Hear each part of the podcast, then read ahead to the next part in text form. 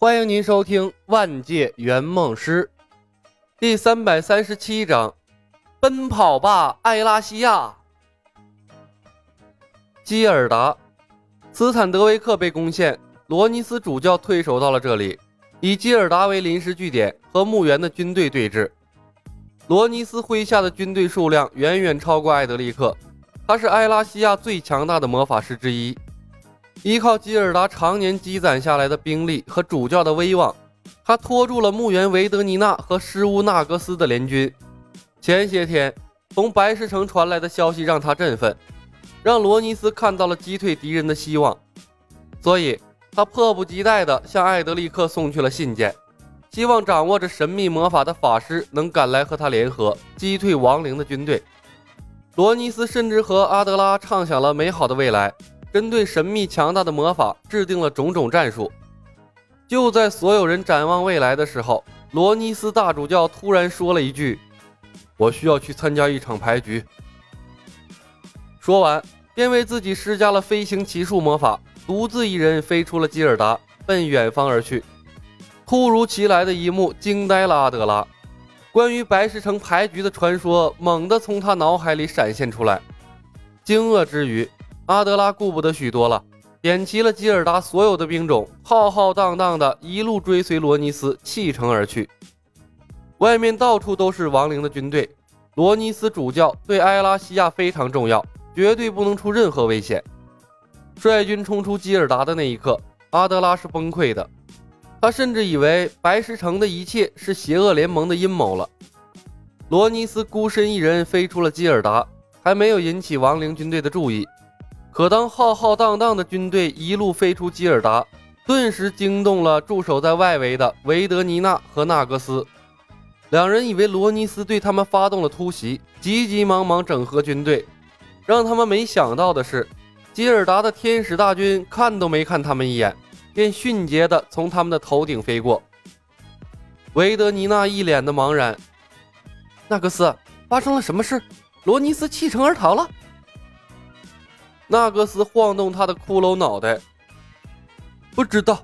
不过看他们急匆匆的样子，应该是发生了什么大事吧？维德尼娜问：“我们是去追他们，还是继续攻打吉尔达？”纳格斯说道：“我去进攻吉尔达，你带兵追赶他们，看看具体发生了什么事。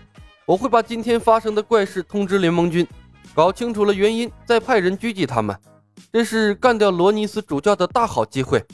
一个失去城镇补给的军队，就像无根的野草，不足为虑。商议完毕，亡灵族的两个将领分道扬镳。维德尼娜点齐了大军，朝着罗尼斯部队前进的路线一路追了过去。另一个方向的考纳斯顿，欧灵也和他的神射手部队倾巢而出，奔向了白石城。他的后面。尾随着地下城的将领和妖术师杰格的军队，因海姆是罗尼斯派出去接引程东东的，没有惊动任何人。但当他强制性的受到召唤，带着他的军队在埃拉西亚广袤的土地上狂奔起来之后，立刻隐藏不住行踪了。奔行了大概三十公里，身后便追上了在外面探索硫磺矿的卡利德的地狱大军。三道笔直的线冲向了白石城。事实证明，任何一个军队不眠不休、拼了命向前赶路的时候，可以甩掉任何尾随者。闪电战在任何世界都能打响。维德尼娜被甩掉了，骷髅将军克劳维斯追上了罗尼斯的军队，杰格的军队被甩掉了，换成了牛头人蒂玛。卡利德的军队被甩掉了，玛丽斯接棒追杀。埃拉西亚的大地上。三支人类的军队不同寻常的狂奔，引起了邪恶联盟的高度关注。分析了他们的行进路线，邪恶联盟很快得出了正确的目的地——白石城。那一刻，联军的统帅菲欧娜惊呆了：埃拉西亚的军队什么时候变得这么果决了？宁肯失去两座重要的城镇，也要去和那强大的魔法师会合？菲欧娜，不是他们果决。罗尼斯和欧灵在队伍的最前面失去了理智，和当初艾希斯中了召唤魔法的状态一模一样。他们已经不吃不喝飞行了一天一夜，没有人会这样行军的。我想他们是被白石城的城主召唤过去的，身不由己。泽达分析道。菲欧娜惊愕地说道：“竟然对自己的军队也用上了这么可怕的魔法！白石城的城主还真是恐怖，我讨厌这样不择手段的对手。”泽达说道：“菲欧娜虽然不择手段，但不得不说，他的手段非常有效。当他们汇合之后，白石城兵力不足的短板就会被弥补。那时候，我们更没有有效的方法来击败他们了。”菲欧娜的脸色不太好看。她揉了揉太阳穴，依然没有禁魔球和禁魔披风的消息吗？泽达摇头。菲欧娜继续问：“现在谁跟在他们后面？”泽达回道：“克劳维斯、蒂玛和玛丽斯。”菲欧娜通知他们用尽一切手段跟上罗尼斯他们。我会迅速向白石城调集兵力，不眠不休的奔行。